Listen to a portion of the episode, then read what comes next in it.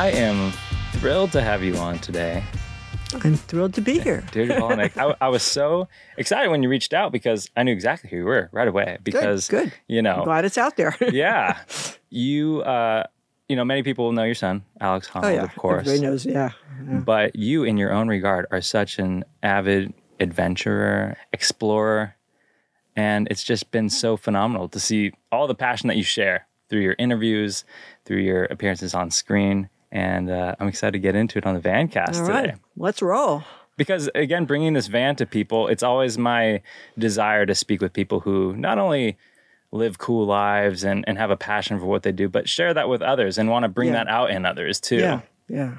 But I'd love to That's have my that's my goal too. To share it with others and you know let them know that anybody can do this. yes, You know, yeah, that's that's the big thing that people assume that oh well she's you know this or that or no anybody can do this. I you know I had no clue that I could do this 10 Mm. years ago. You know, so yeah.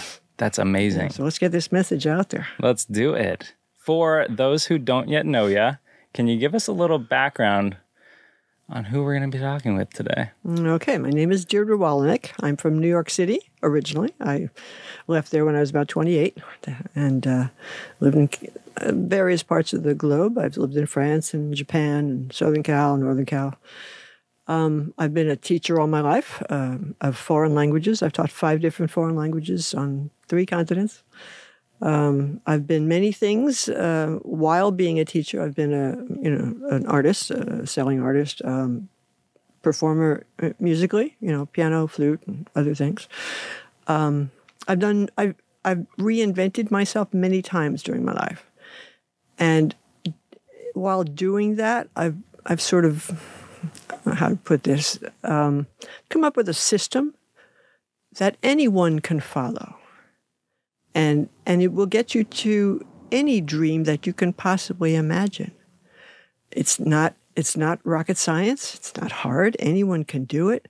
And if you follow the you know the program that I sort of sort of laid out for myself, anybody can. I mean, everybody has that little niggling dream in the back of their head, back of their mind. You know, that that that thought that interrupts your your work day, and you know when you're talking on the phone, and and, it just creeps in there and gets in your way that you just can't can't turn it off something that you know that well i could probably never do that really because you know it's not me and i'm not athletic enough or musical enough or whatever it takes and i'm here to tell you that that ain't the case anybody can do it Well, I already know that so many people are going to get inspired by what we're going to get into today. And you talk about this reinventing of yourself. And we were talking off camera earlier about how I run, and I wasn't always a runner. I played football and I did a lot more um, sedentary things with my life until my senior year of high school. And then I High had the? Oh, yeah. So I had the idea to to start running, and that's when I did cross country and ultra marathons and things. But there definitely was that shift where I needed to say, I'm thinking about this, and then do. So for you, yeah. what was it that you were wanting to reinvent yourself from? well it's not really a from it's a to Mm-hmm. You know I, I was perfectly happy as a teacher and i've been a teacher all my life. I've taught you know like i said five different languages for what, 40 44 years now. And i'm retired now though. Um, so I, I love teaching. I'm good at it. I know how to do it you know really well and my students are successful and so i've loved the whole journey but that's not enough. It's just one facet of me, you know, and there were so many other facets I wanted to explore. So whenever I had the opportunity, I did. So this book right here, of course, that is you on the cover. You wrote a phenomenal book, Thank you. Sharp End of Life, which kind of details how you wanted to explore, whether that is an actual outdoor explorer, explore what it is that you are wanting to do in life. So I guess what I meant by reinvent yourself from, you know, you're doing things today, you know, beyond teaching, whether that was running, rock climbing, that you weren't necessarily doing, or I don't know if the passion had to grow from your early years. But I guess the question for me is um, what I guess sparked this interest in wanting to do different things rather than just, you know, do the things that you're doing day to day in life. what changes when you say I'm teaching or you know I grew up doing just this now I'm going to try something different. Well, life is like so fascinating. I mean, there are so many things out there that you can do and experience and see and, and live through, you know, whatever. And, you know, teaching's great. I love it. Uh, but it's not everything, you know. Um, and when an opportunity would present itself, I would jump on it. Like the very first, um, I was teaching in the Bronx, I believe, at that time, Bronx in New York City. And I don't remember how it happened, but through a friend of a friend of a friend, I suddenly had the opportunity to go work in uh, with Air France at JFK Airport. Well, it wasn't exactly in my wheelhouse. I mean, I wasn't trained to do that kind of work. I was ground, they called me ground personnel. Um, but they had an opening. They needed somebody fast. I spoke the three or four languages they wanted, you know, and I got the job. And so I did that for like, I don't know, two, three years, something like that. On weekends, you know, I started like Friday evening, like night, because there are a lot of night flights from New York to Europe. You know, you get there in the morning, and so um, when the you know when the when the I like to think of it as these cosmic circles bumping around up there. You know, once in a while they bump into each other, and and a door opens, or, or you know, opportunity presents itself, and uh, if you just have to be receptive to it. Mm. There's so much fascinating stuff out there. Um, I mean, people enjoy. I, I know that people enjoy this because they love going to the movies and seeing some of this fascinating stuff, you know. But for a lot of people, unfortunately, they, they think of that as fiction. You know, oh, that couldn't be me. You know, I couldn't do that because, you know, too many people depend on me. I have a job. I don't have the time. And all kinds of excuses that we can come up with. I didn't have the time then you know, I was teaching full time, and teaching language is really time intensive. It's much more so, say, like than teaching math. My brother was a math teacher at the same time, and he never had any work to do at home. he didn't have any work to do at home, and I was constantly at my desk, you know, changing the lessons, grading things, uh, whatever. So it was it was a wonderful opportunity professionally, you know, for my languages, a wonderful opportunity socially. I it was just I loved it. What a really neat opportunity, and what immediately comes to mind is how you were obviously qualified and yeah. prepared for an opportunity when it arose. Exactly. And I think that's a key thing too is that if you're doing something or you're good at something and maybe you like it or maybe not completely um, it's sticking with that thing that may lead to other opportunities. Right, right. You never know. Yeah, because maybe somebody wants to do something, or you know, the opportunity doesn't rise because they don't know the language that would allow them to be in a, a right. situation like right. that. Right. So then let's talk a little bit about what we kind of touched on already, which was uh, running. running. Let's talk right. about running first. So and you started after high school. I started at 55. yeah, so it's never never too late. It is never too late. Absolutely. And that I believe that was spurned by some encouragement from your daughter. Is that correct? Yes. Yes. Yeah, my daughter uh, was she's also an extreme athlete like her brother, but not she's a good climber, a very good climber, much better than me. um, but that's not her sport of choice. You know, her, her two sports of choice are long distance cycling and long distance running. And she's crazy about both. And uh, yeah, her, she's a very upbeat, enthusiastic kind of person. And you know, when she's crazy about something, everybody hears about it, and she, you know, you, the love just overflows, as it were. And uh, yeah, uh, well, both both my kids have always encouraged me to you know to try stuff because I always encourage them to try stuff, mm-hmm. and that's you know, that's how they go, got to try all these cool things. Um, so it was, uh, it, I got into it sort of by accident. I don't know. Do we have time for the whole story? We have time uh, for okay. whatever you'd like. Okay. Um, I don't work till uh, Monday. I do. Alex wasn't living at home anymore. He was, you know, out on the road all the time. He was, he had um, sponsors, and so he would go on expeditions and stuff. But once in a while, he'd come home, restock his van from from my refrigerator, you know, and uh, hang out for a while. So he happened to be home, and um, th- I went through this period of about seven, eight years. It was really, really hard on me because people were dying left and right in the fa- in both families, my husband's family and my family. And I went through this, this period of seven, eight years where death, then another death. I'd start to dig out, then another death. And then Alex almost died. He had a horrible accident up on Mount Tallac in Tahoe. And, and then my father, and with a lot of these deaths, I inherited massive amounts of work. I was executor for this and executor for that. And then I had three houses to deal with in Pennsylvania from my father, teeny tiny little houses that my grandfather had built. I, I want I did I kind of wanted them, but I live in California and you know I have all these jobs. So but in order to sell them I had to remodel them. So every day I would go to work at the college. I'd teach my eight, nine, ten hours, whatever, come home, change my clothes, go in the office at home and do all the estate work. I'd call Pennsylvania. I'd call West Sacramento to do that. I was re- remodeling a house there too. all of this alone because I, I didn't have any help and I didn't have time to go out and find help and train them in, in what I needed to do. So I that's all I did. And so by the end of every that this was seven days a week. You know, I just that's all I did.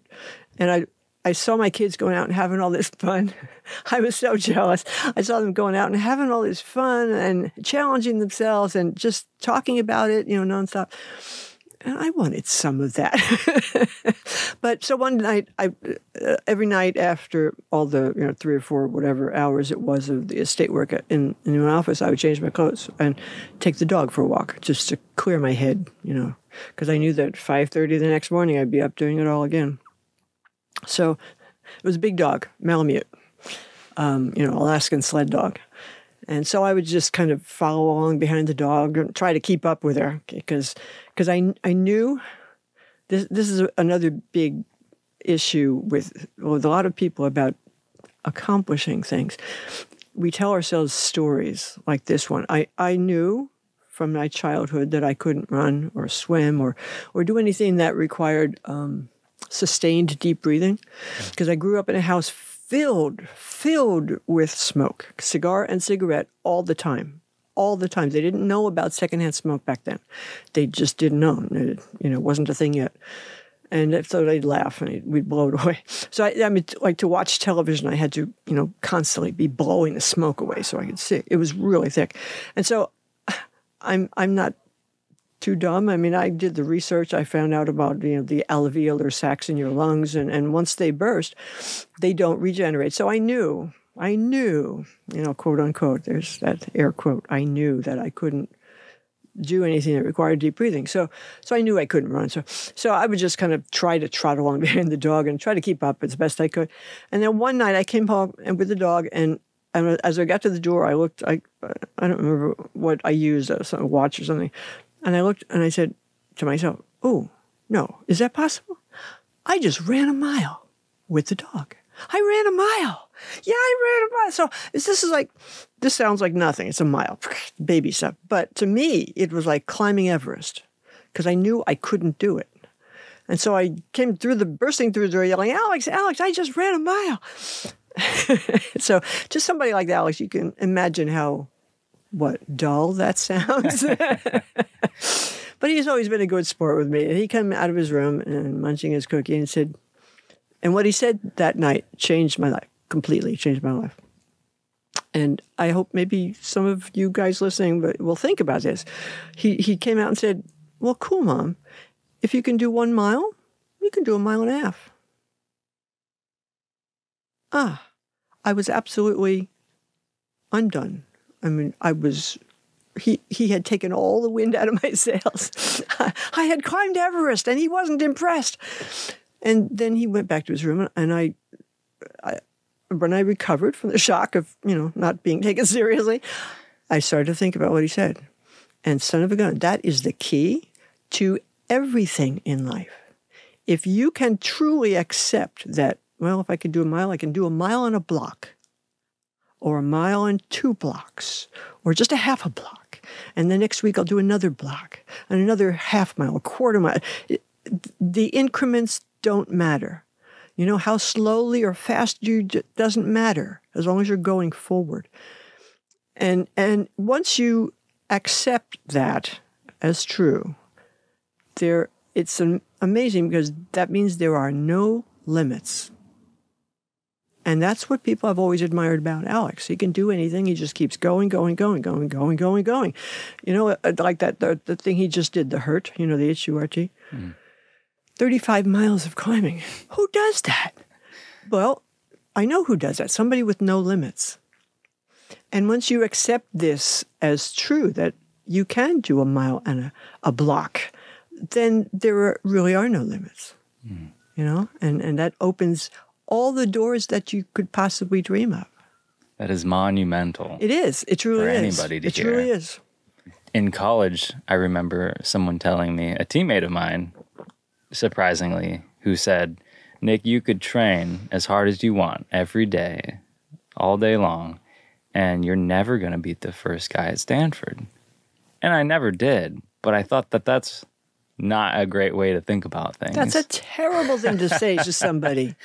and and he he meant it to you know be as good as you can, but I was like, I trying still to be want realistic. Know, like me, a lot of people Yeah. say, "Well, let's be realistic about this." Yeah. you can't climb El Cap. You're 66 years old, and you know, let's Exactly. be realistic about this. Well, I was realistic about it. well, that's exactly my point. I think that sometimes there is realistic, but at the same time, how do you find out right? what exactly. the actual ceiling is? You can't know what you're uh, capable of until you try it. So you did the block after the mile. I What was the next step I for did. you? Next step for me was first to repeat my mile, see if I it was a fluke, you know, because I wasn't still convinced yet, you know. And then I went out and started pushing that mile and mile and a quarter, you know, mile. It took weeks, took you know whatever, mile and a half, and and and after a few weeks, I started leaving the dog at home because the dog always wanted to stop, and I mm. didn't, you know, because I was busy trying to find out where my limits were and and trying to trying to let it dawn on me that I had no more limits. This is a hard thing to accept because if you accept, once you accept that, you have to go out there and start doing stuff. you know, once you accept that, you can't just sit home and watch television. You know, it, it changes everything. I was perfectly fine going about my life before I found running, just sitting on go. the couch. There you go. But once you do it, and once you feel the endorphins from a right, run, right? since 2010, I haven't gone more than three days without running because yeah, Mm-hmm. like I my daughter, like my daughter. Yeah. She doesn't get physical exercise any given day. Yeah. She's grumpy and uh, Yeah. things are just not right. Yeah. yeah. So some time goes by. When do you set your sights on 26.2 of these miles in a row? Well, that very first year, in fact, yeah. I started pushing the, the that mile, then two miles, and then three, and then I signed up. Uh, uh, um, another another diversion kind of story, but um, Alex was going to Spain for a week for a competition, and um, I had signed up for. Um, I heard. Of, I didn't know. I didn't know anything about running. I, I all I knew was every evening I'd go out and jog. You know, with the dog. That was. I'm not a fast runner. I, I don't even feel comfortable calling it running because I'm not really going fast. I just jog. You know, I just do the distance. But um, I had heard. Uh, what was it called? Um, Run to Feed the Hungry for Thanksgiving. I heard that. I saw it in the newspaper or something. And I was new to running. I was, you know, starting to have a good time, finding my pace, as it were. And I saw that. I said, oh, goodness, six miles. I mean, I had run a mile and I was feeling good about doing two miles, you know, two and a half. But six miles, I knew I would not finish. There's another one of those, you know, I know that, you know, stories we tell ourselves. I knew I wouldn't finish, but it was such a good cause. You know, I, I wanted to support the cause and, and I'd maybe meet other runners or see what they do and see what it's really like out there in the world of running. You know, I had no clue. I was still running in jeans and, you know, sweatshirt and I had Kmart sneakers and, and I wasn't a runner yet. And uh, so I signed up for that and I told Alex, but he was coming home the, the night before the run like midnight, you know, that, that night. And, and as soon as I told him about it, he said, Well, sign me up. I'll do it with you. I said, Well, well you're coming home at midnight the night. Are you sure? But I didn't, I, I still didn't quite fully realize what he was capable of. You know, I back then, this is years ago. And so he, he insisted. So I signed him up. And uh, he came back the night before the race and you know, fell into bed and got up the next morning at whatever, 6, 6.30, and we, off we went. And it was astounding to me because I, like I said, I've just been jogging with the dog. I didn't know any runners. I didn't know except my daughter. Mm. And so I got there like twenty thousand runners. it was amazing. I, when I saw the crowd, it felt like going home. I mean, because I mean, I'm not a runner. I wasn't a real runner. You know, mm. there's that. What do you call that? Uh, that imposter thing. You know, I'm not a real runner. You know, those people are real. They have the spandex and the hats and the you know, the the the, the shoes, the special shoes and the special socks. Everything, you know, everything I looked at around me was specially made for running. And there I was in my jeans and my t-shirt. but Alex said, "Well, hey, mom, we we paid the money. We may as well do the run." And so we started. The gun went off, and off we went. And uh, I, it was hard, really, really hard. I mean, because in the back of my mind, I kept thinking, six miles, six. I can't run six miles. And I just so Alex, he's so good at this. He he uh, he completely distracted me by telling me stories about Spain, his week in Spain at the competition, and he was running backwards in front of me, you know, it's talking to me or running around me in circles around me and running up the lawns on the right and the left of me as I chugged along. I was in agony. You know, my everything was chafing. I had jeans on for crying out. you know, my buckle was chafing. Everything was, just wrong, and my glasses were sliding off my nose. it was terrible. And uh, if it hadn't been for him doing that, you know, distracting me, telling me all these wonderful stories, I probably wouldn't have finished. I probably would have gotten to a three or four and just said, "Okay, I I made a good shot at it," you know. But he just, you know, he held my my sweatshirt when I used the port potty, and he, you know, went. Uh, it was it was an amazing experience. And then we turned around a corner, and, and I saw the finish line. I was like, "Holy cow! Six miles! Oh!" And that was sort of like that was my push into running. That is so wonderful. Yeah. Wow. Yeah. And you can hear it in your voice how yeah. fulfilling oh, yeah. that is. It was. It was. It was. And if it weren't for him, I might not have ever done it. Yeah.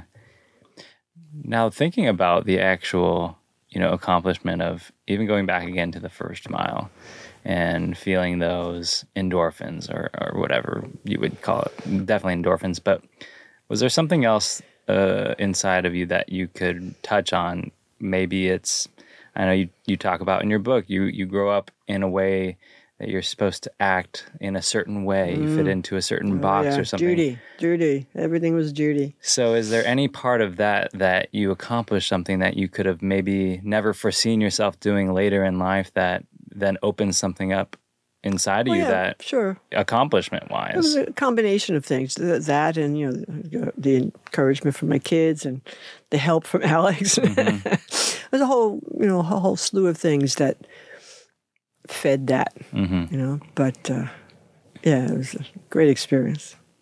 Did you keep running beyond that? I did. Oh yeah, I did, Yeah. I've done four marathons Wow. and I don't know seven or eight um, half marathons Mm-hmm. and countless little runs. And I still do once in a while, but I had foot surgery a few oh, few years ago, and it's really hard right now. Mm-hmm. There's a lot of body parts that are complaining if I do, Mm. you know.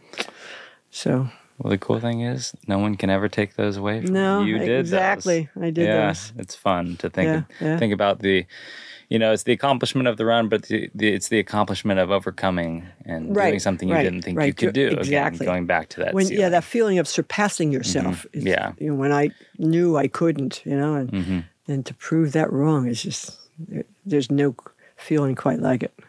When you think about sharing your story about this particular avenue, running, do you think it is, you know, in, do you encourage people to seek something physical? Do you think it's something about the physicality of running that allows people to find purpose, to find passion, or, or can it be, No, it can be anything. Yeah. It can be anything. I mean, you know, working at the airline, that was no big deal, but but that kind of launched me on a path of going out and exploring new things, you know? Um, I mean, I, I, I, when I said I reinvented myself, um, I, I've done many un, different kinds of things. Like um, when we moved to West Sacramento, uh, the kids were tiny, you know, three or four, whatever, three and five. And um, West Sacramento was not a city yet. It was just a little suburb of Sacramento. So for everything cultural, everything, you know, all the necessaries, people would just cross the river into Sacramento. Um, I didn't want to bring up my kids in a place like that that had no culture, no stores, no no life. You know, a, a ghost town. For me, this was a ghost town because I'm from New York City, New York. So I've lived in New York City. I've lived in France. lived in Japan, and and then here, uh, where I never saw a soul. Right. You know, days, nights. I, I, there was nobody around. Um, so, I I music has always been a big part of my life um, performing it, um, encouraging it, teaching it. You know, I taught piano for a while back in New York, and and I've been in, in many performing groups or performing solo or, or duet. And so it's always been part of my life, and I wanted to share that with my little children. You know, but um, there wasn't any, so I I looked around. I said, okay, well, I probably know how to do this because I've studied it all my life, not in school, but you know, I myself studied how, you know, all the, I used to go um, to, uh, you know, to uh, performances like before they built Lincoln Center, like in, in the park. Um, Bernstein and Copland. Yeah, I've seen all the greats and, and some of the not so greats, and, and I've watched carefully how they do what they do because I've always been fascinated by that. And I always kind of wanted to conduct, but by the time I by the time I, that got to be a serious desire, I was already um, a language specialist, mm-hmm. and so I knew I would never have the credentials to do it. I don't didn't know anybody who had an orchestra. You know, you have to be kind of uh, asked to guest conduct if you're not real real conductor.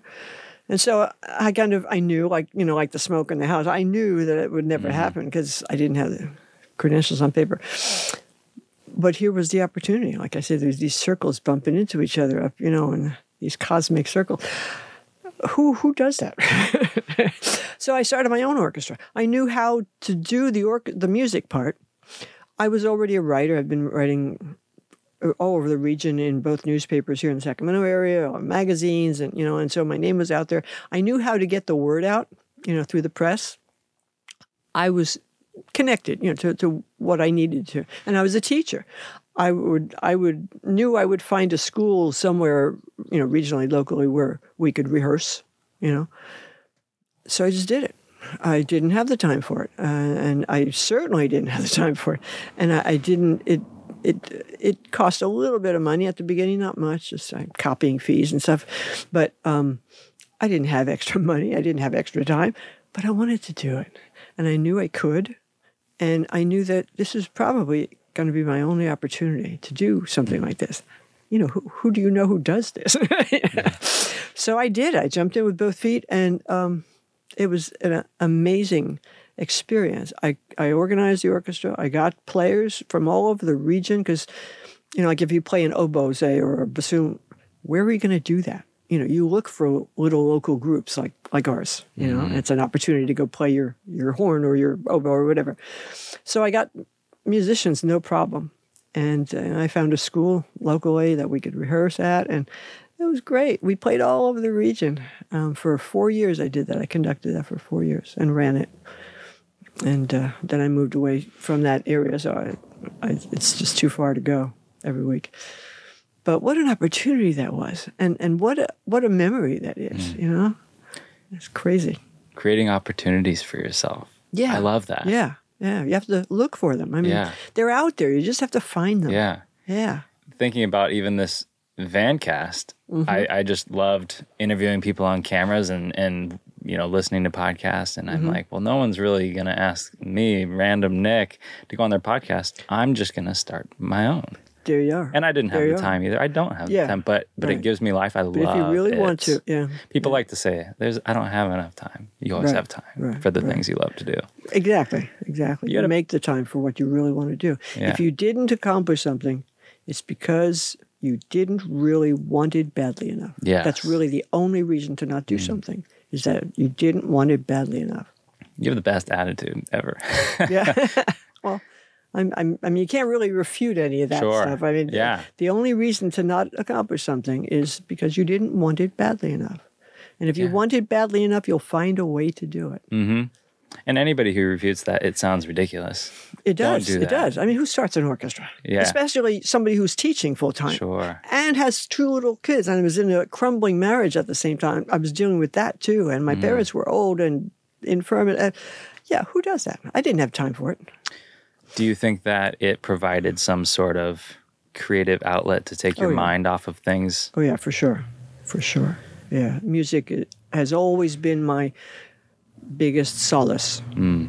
You know, when life was really shitty, I would sit at the piano and work it all out. And so, yeah, definitely. It's different from running, of course, because you are Yeah. Yeah. in one place. yeah. So what? Well, it's different. it It's gives- it's different, and it's not. You get into that same zone. I mean, the piano has always been the place where I get into the zone. Hmm. I'll sit down and start to play, and then like it's three hours later. You know, I didn't even notice. Yeah. You know, and same thing happens when I run too. Hmm. You just get into that zone, and you don't notice time passing. You, you, it's just they call it the zone, or the. I mean, there's all kinds of names for that, but I mean, uh, painting does that for me too. Hmm. You know, I just start drawing something on the canvas, and then all of a sudden it's like dinner time. Yeah. How did that happen? You know? You have so many hobbies. Yeah. Do you ever find that there's just not enough hours in Yes. the day? Oh, yes. I There's think not that enough all the hours in time. the week. Yeah. not enough hours in the week for sure. And you love gardening. I pulled up, you were gardening. Yeah. It's wonderful. Yeah. yeah. I've always been the gardener. Yeah. Yeah, When I was really little, I was the gardener because my mother couldn't. She loved it, Mm-hmm. but she couldn't with her polio. You know, so she she would hang out the window and tell me what to do, and I'd do it. So talking about all the things that you love to do, whether it's gardening, music, running, there's something we still haven't talked about. Painting, painting, climbing, climbing, climbing. Heck yeah! And I uh I used to climb a lot more. I think I started in 2015. I was climbing at a Oh, really? gym in San Jose. And then I spent some time going to Yosemite through the years and nothing big because I always I worked on a ropes course actually in the Really? at this Christian conference center in the Santa Cruz Mountains called Mount Hermon, if you've Mm-hmm. ever heard of that. And I would work I worked on the ropes course and these kids would go on the ropes course yeah. and and sometimes the course is only 20 feet off the ground and, and Yeah, the kids yeah, would be screaming and freaking out. And then there were a few times in Yosemite that I understood what those Yeah, kids yeah. were going through, and I wasn't even. Oh, is that, why That they're high. afraid? Yep, Okay. yep. I immediately understood. right, right. But I love climbing the gym, and, and there was multiple multiple things. I had a head injury from jumping into a river, swimming. That I just t- like to limit my risk and be a little easier on my mom, who dealt with me with a head injury and things.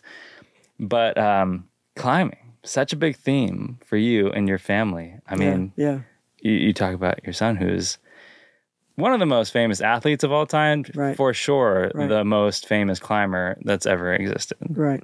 climbing for you how does that define you in your life I wouldn't say it defines me. It helps define Mm. parts of me, you know. But because there are there's the music side and the art Sure. side and the language side, of course all equally important. But uh, it's definitely a huge part of who I am now. Mm-hmm. It wasn't. I mean, I I didn't know about climbing until until Alex was a teenager. Really, I didn't I didn't know that climbing was a thing. Whoever heard of that, you know? But uh, learned. absolutely and and people definitely need to of course we keep pushing the book because it's such a phenomenal book Thank you. But for the people who haven't yet read it, can you talk a little bit about how climbing was kind of introduced into your life, into your family's life, and of course it's grown since. Well, yeah, it's it's it's hard to know where to start to answer that because A- Alex climbed from the day he was born. That's all he ever wanted to do, and he could do it from birth on. You know, he could climb. I could never ever have him in a crib, never in a playpen or anything confining like that because he'd be out in ten seconds. So. um climbing dealing with climbing dealing not the sport but just dealing with the action of climbing you know little kid defined my life for when he was a little. I mean, was, he was a horrible kid to raise because I didn't know the, yet what he was capable of. So I was constantly on edge. And, I mean, people would come over to our house or you know see me have coffee with me, whatever, and they were constantly jumping to their feet, yelling, "Look out! Look out!" Because my son was so, in their mind, dangerous. You know, he wasn't dangerous. I mean, he knew exactly what he could do from birth onward. I mean, the day he was born, he could stand up. He, it's crazy. So he was a climber from birth, but other people didn't know about it, you know, and climbing wasn't out there yet in the media, and you know, nobody knew about it. So um, that was sort of my introduction to climbing with a small c. You know, not not the sport exactly, but the the act of, you know. And so it sort of grew, you know, organically with him. You know, uh, it was horrible at the beginning because I. It's hard. I mean, the biggest job. Are you a parent? I'm not. Okay. The biggest job, well, you probably know this anyway, the biggest job of parents when their kids are little is to protect them. You know, you put rubber bumpers on the edge of the table and you, you keep the garbage locked away. I'm on the know. other side of that. Okay, My yeah, parents yeah, yeah. know. right. Oops. So, um, our biggest job is to protect them, you know, so they can grow, you know, healthy. And he pushed that, you know, I, I didn't know how to protect somebody who could do all these weird things that I couldn't do, you know. I, I mean, when we when we moved into our house here, where where where we're parked right now, um, it's a you know little uh, what do you call that? What kind of house is that? A, ran- little ranch style house, one story and a a A shaped roof, A line roof. And when we moved in, he was five, and he was skinny little thing, so tiny, skinny, scrawny, little but powerful. And and I didn't know about the powerful part because you know he didn't talk much yet, and you know I just didn't know, and I didn't know about climbing. I didn't anyway. Every day he would bug me, Mom, can I go up on the roof? Can I go up on the roof? He was five years old. He wasn't up to my knee, and I said, "No, you can't go up. Don't go up on the roof." I was, you know, I was, I tried my darndest to prevent him from going up on the roof, and he was, he was a wonderful little boy. Very, not, not exactly obedient. He was obedient when he saw the logic of what you were demanding of him, you know. But if he didn't see that logic, well, there's no reason to, you know, follow that rule. so one day I was in the kitchen peeling potatoes, and all of a sudden I hear crunch, crunch, crunch up over my head. Oh, I knew immediately what had happened. so I put the potatoes down, I ran outside, and I looked up, and there's Alex having the time of his life, running all over the roof, pulling balls out of the, the, the gutters where they'd gotten clogged up, pulling all the debris out of the gutters, cleaned off the, the top of the heater, you know, doing all this good stuff, handyman kind of stuff, you know, and having a great time. And he kept, and so, you know, Mom, look at this. Mom, look at, you won't believe all the stuff in this gutter. Look at it. And how could I shut that down? I mean, he was so enthusiastic about not the skill, but the adventure of it, you know? And I could see that. Uh, It, it, so apparent. And, you know, preventing him from going up on the roof because it's my rule, it would have just been stupid. It would have been, you know, picking a fight you can't win. I knew I couldn't win that fight. I knew that, you know, nature was in charge of him. His genes were in charge, and he got those genes from me, so I couldn't really complain. Um, so, you know, I couldn't, I couldn't, I couldn't shut him down at that point. Was there a shift that needed to happen for you that you could tell, like in your own parenting? Because uh, I think I was the same way. I wasn't allowed on the roof. Probably definitely Right. wanted to. I see my dad putting But up at one point, lights. did you go up there? Huh? I don't think I ever dared. You did? I Yeah, should have. yeah, But um, but for you, of course, you recognize this was something inside him that couldn't Yeah, be tamed. yeah. But was there part of you that thought, well, as much as I want to allow this, I still want to be that protector in case of the unknown, in case of the trip. yes and no. I by that point, I could see that. How to put this? He didn't need protecting from me. Hmm. He was way beyond what I could either do, or do with him, or protect him from. You know, he could do all these things that I couldn't do, and and he knew it. I knew it. And so it would have just been foolhardy to try to impose my will on somebody who's gone so far beyond me. Hmm. I knew this then when he was five, and it's a hard thing for a parent to accept. It really is. Um, and I, I just not because it was me, but I don't know. eh, None of the parents who I knew then, you know, we'd hang out in front of the school waiting for our kids to come out in front of preschool and kindergarten and all. None of those parents could have raised Alex because they they were constantly giving me advice, you know, because they could see mm-hmm. what he was like. He would was interested, not interested at all in throwing a ball, catching you know, catcher's mitt, or none of that stuff. No, nothing else interested him. And but the thing that interested him, they didn't accept as as, I mean, they, it wasn't acceptable to them. Mm-hmm. It wasn't normal to them. And so I, I got tons of advice. You know, take him to a doctor. He'll give him something that'll make him a little bit more normal. Holy cow. I was so shocked by stuff like that. He was totally normal for him, you know? And he, he had this gift that the other kids didn't have. And so why should anybody want to shut him down and stop him from doing it? You know, I couldn't understand that. Yeah. I mean, I played piano and accordion and guitar and I played all these things and I would have if anybody tried to stop me from doing that, I probably would have left home. I mean, mm. there's no way to stop a driven child from doing what they're driven to do. You can't. Mm-hmm. It's not a reasonable thing, and it's not. It can't be taught out of them. Mm-hmm. You know, you can just ruin their life. You know, you can put up a wall between the two of you, and I didn't want to do that. Mm. And you definitely saw something in him and knew what you were doing because you've been able to Yeah. see the result of what the, what came Uh, from yeah, that too. yeah, that was really hard. So, uh, like ten years of seeing all this stuff happening and seeing in the newspaper. I mean, the uh, magazine articles. And, Yeah. You know, it was really hard. I want to get into you actually getting up on the wall, but it makes me think now of of when you see him, you know, on the Thank God ledge on Half Dome. For you, do you just see that little kid up on the roof still? well, yeah, we've come a long way, but I know that's still him. And, Yeah. and, yeah, I know he's just up there having a great time. Yeah. Yeah. When was it the first time for you that you wanted to give it a shot? What climbing at all? Rock climbing in a more formalized capital C sense. Um well, it was it was a slow dawning kind of thing. Um, I would get all these magazine articles. I'd look at them, look at the pictures, and I my brain was protecting me. Uh, it would just tell me, "No, you're reading that wrong. No, that can't be what you know. That can't be what you think." You know, and so I and I was that that was that seven eight year period when I, I didn't have a second to myself. You know, go to school, teach, come home, do the the what do you call it, the estate work, take the dog for a walk or, or a jog, fall into bed and get up and do it again every day. I did that for like a year and a half, two years. It was horrible.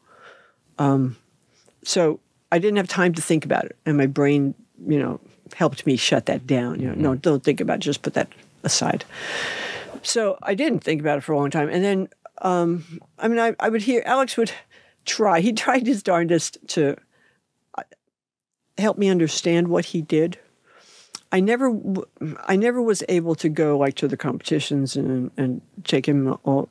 His father did that because I had to do all the work at home. Because if his father stayed home and I did that when I came home, then I'd have to do all the work at home. You know, so mm. I learned early on just to let them go. So I didn't really see what went on in the competitions or at the gyms and stuff. And and then I'd get all these, you know, these wild photos in the magazines and the videos and I wanted to know what was going on out there. I wanted to know whether my imagination was accurate, whether I was picturing what was going on the right way, whether, you know, what, because Alex would tell me, you know, he, he'd give me all these definitions. I didn't speak the language. I'm a language person. I speak eight languages. And I don't like not understanding what's going on around me, wherever I am. And Alex and his friends would sit around, you know, my house and they'd talk about what they'd just done or what they were going to do, what the expedition consisted of. And I didn't understand a word of it. I didn't understand a word of it because climbing has its own jargon, you know, its own vocabulary, its own verbs. It's, it's crazy. And I wanted to know. I wanted to understand. So I had Alex take me to the climbing gym. And uh, he did. He was a good sport. And we went. And uh, again, like with the smoke in the house, I, I knew that I was afraid of heights. And a lot of mm. people say, oh, I could never do that. I'm afraid of heights. Well, guess what? If you're afraid of heights, you're not afraid of heights. You're afraid of falling off the height. There's a big difference. Because once you're tied into the rope and I knew that I had, you know, I was the top rope in the gym, you know, and I knew that the person at the other end of my rope was the most, the strongest climber in the world. You know, I knew that he wasn't going to let anything happen to me. All of a sudden, you're not afraid of heights anymore mm. because you know that nothing can happen. You know that you can't fall off that height. And so I had a great time that day. And then we came home, and Alex left on another expedition for six months or whatever, and, and I was alone. And I was, I didn't know anything.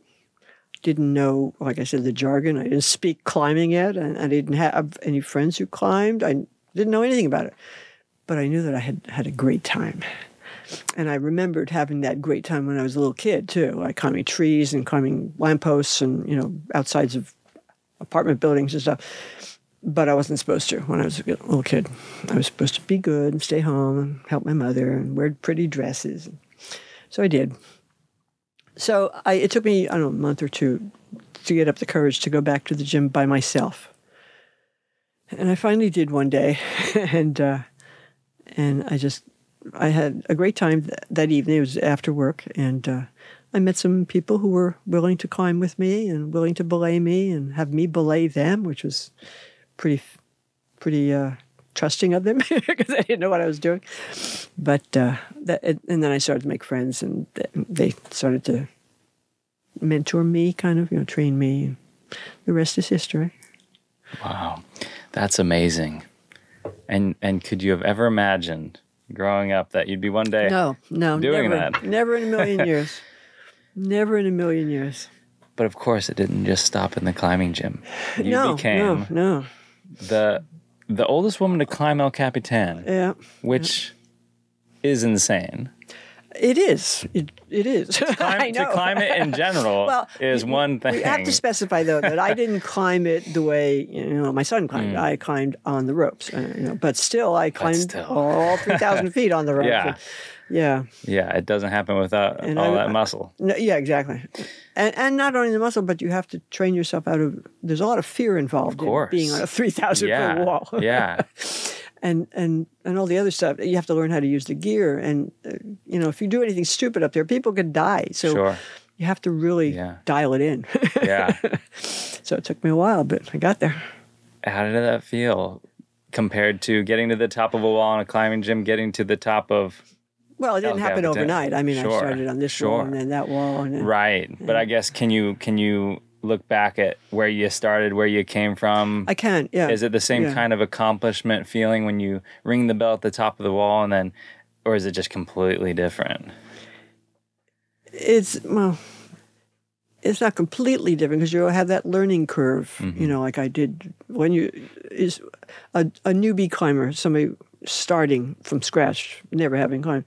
The learning curve is enormous, enormous, and um, it was kind of like that again when I was trying to learn how to do. You know, the big wall climbing is very different from regular climbing. You know, climbing at a crag, whatever.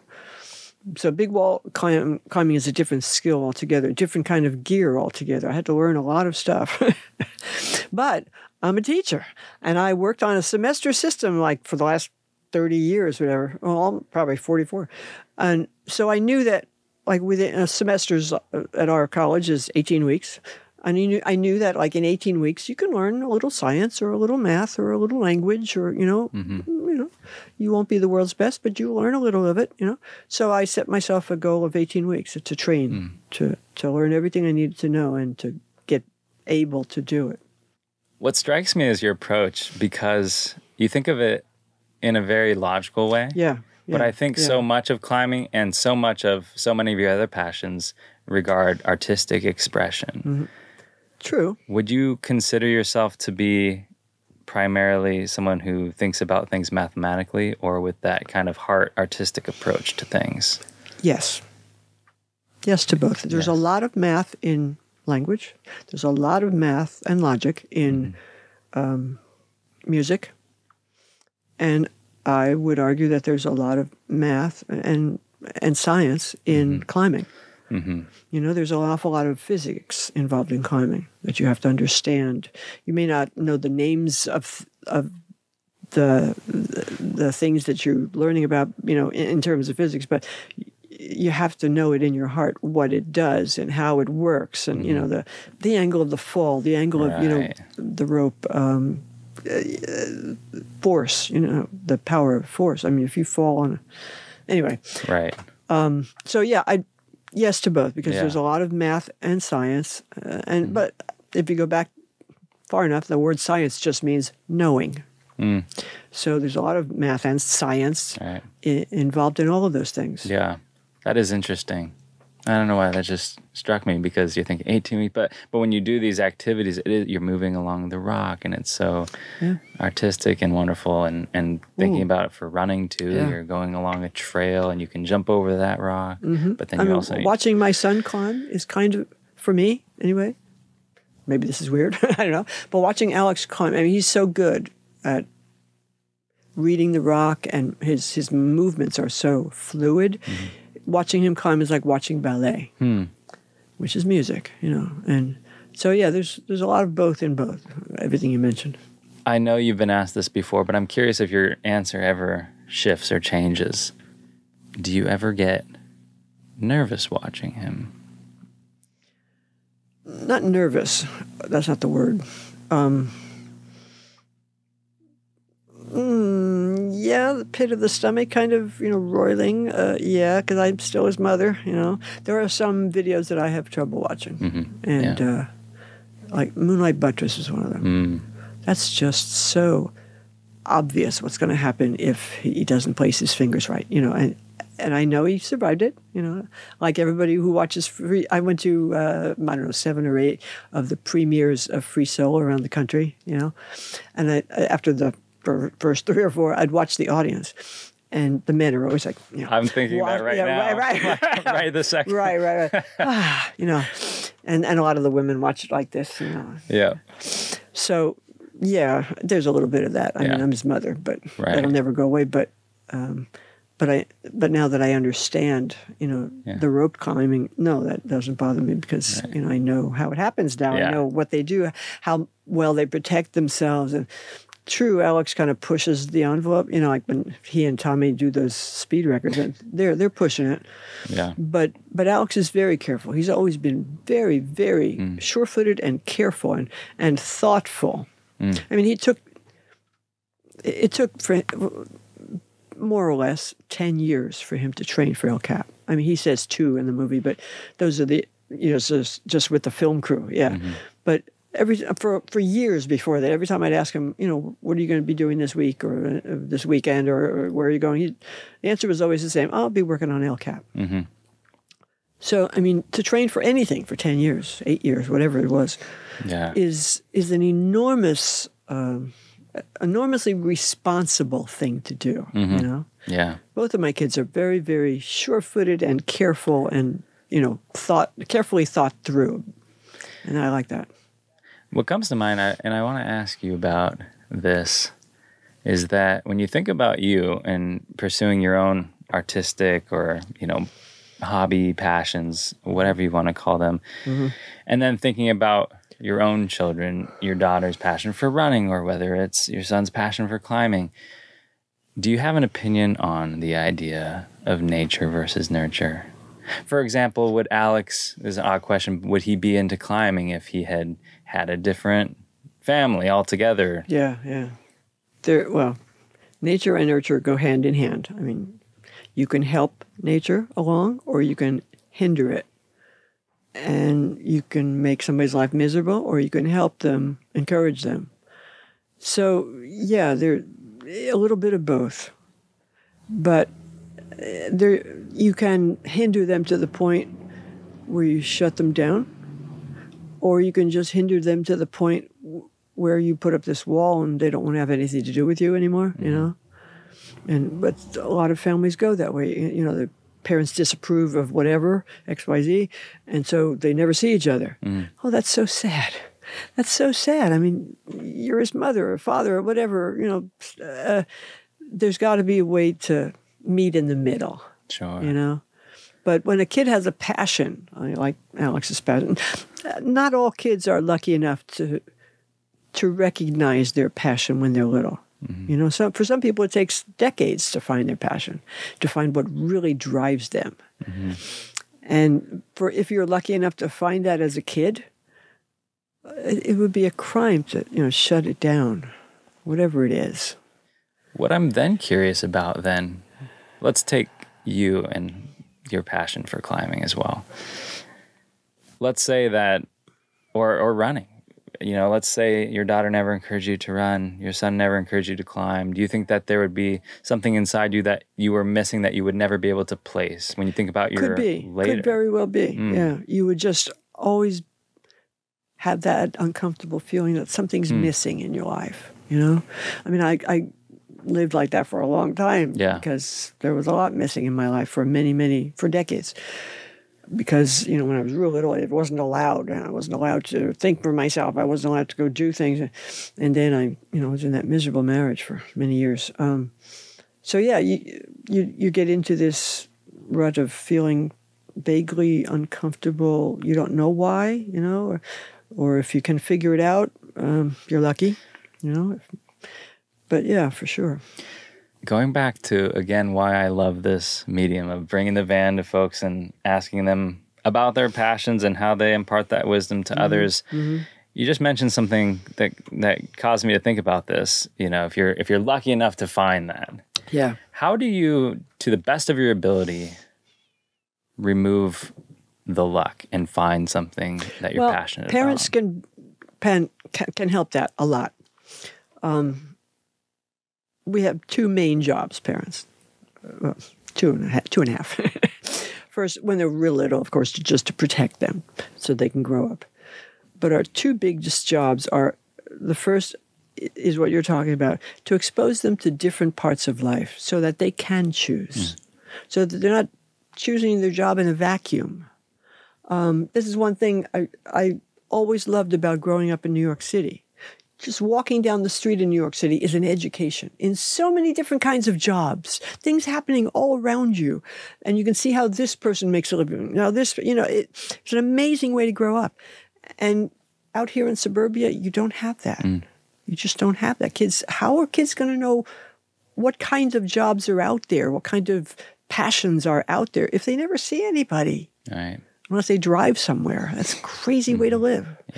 Um, so our biggest job when they're starting to grow and experience the world is to try to expose them or allow them to be exposed to different parts of life. You know, buy them musical instruments, let them take lessons in this and that, see what they love. They can't know unless they try it. You mm-hmm. know, like so many things. And then the other, the the the follow up to that big job is is our prime job of making ourselves obsolete. We want to teach them to replace us, basically. You know, they're going to grow up and be us, you know, and maybe take care of us when they're older, when they're older and we're really older. Um, so imparting everything we know to them in some way, in some form or other, you know, Yeah. whether it's by sharing a piano lessons or whether it's by taking them to the planetarium or whatever it is, you know, that's that's our main job as parents. for people who grow up and become adults or don't have that same opportunity as children to be exposed to instruments or organized sports or anything for adults what would you say i mean is this the psa to go climbing or what if it's tennis No, or, yeah, no, uh, uh, no. I'm, I don't want to push climbing above anything else. I've, I mean, the f- the world is fascinating. All kinds of fascinating things to do, and and right now we're in a a lucky spot. Right now, we have Mr. Google knows right. everything. you know, uh, you like um, racket sports, you know, table tennis or tennis or pickleball, whatever. it is. Look it up. Look it up online. But there's so many ways to find things nowadays, Yeah. and but it requires energy. You have to do it, hmm you know, and you have to before you any of that can happen. You have to know who you are. That's a bigger question That's a than- that's a biggie. That's a biggie. And I mean, whether you do it through keeping a journal, which is a valuable tool, very valuable, hmm. or you know, therapy or meeting meeting for coffee with your friends and thrashing things out. However you do it, you have to know who you are in order to know what you want to do. Yeah. I know you do a lot of, again, going back to the podcast, your speaking engagements and mm-hmm. things. Mm-hmm. This is such a treasure trove of information. Why do you like to share this with others? Because I can tell you're passionate about it and it's such a positive thing too. Why would I want to keep this to myself? I mean, everybody should know this. The world would be so much better a place if everybody, you know, a found out who they are deep in their heart and and and what the their biggest dream is, their biggest driving passion and whether they can go out and actually accomplish this. And and I know how to go out and accomplish these things. And I've I've kind of got it down to a not a science exactly, Yeah. but a method, you know, and anybody can do whatever they want. There's Yeah. there are no limits. Like I learned from my son that day, you know, first day I started climb, uh, running, there there are no limits. Once you accept this method, there are no limits to what you can do. That's right. And you're just a phenomenal example of that because it's well documented. The things you've done, you've written Yeah. about it, and people Yeah. can look at you as an example of saying, This is what it did for her. What could Yeah. it do for me? Yeah, exactly. love mean, anything that you really want to do or know or learn can be learned. Anything, and we're es- especially now in this age of instant information on anything, just sitting at your kitchen table. You know, so yeah, why would I not want to share that? It's so that. exciting. It It's really very exciting. Is there anything that you've yet to do that you want to do? Oh, lots of stuff. Oh, goodness. Um, yeah. Well, I, last year I, I ticked off a biggie. I had, I had since I started climbing, I'd always wanted to uh, climb in the Dolomites, and uh, and I did. Last last fall, I spoke in Italy and Switzerland and Greece, and I got to climb in those three places. It was amazing. It was outstanding. So uh, so another one of my I'd like to's is uh, to climb in the French Alps.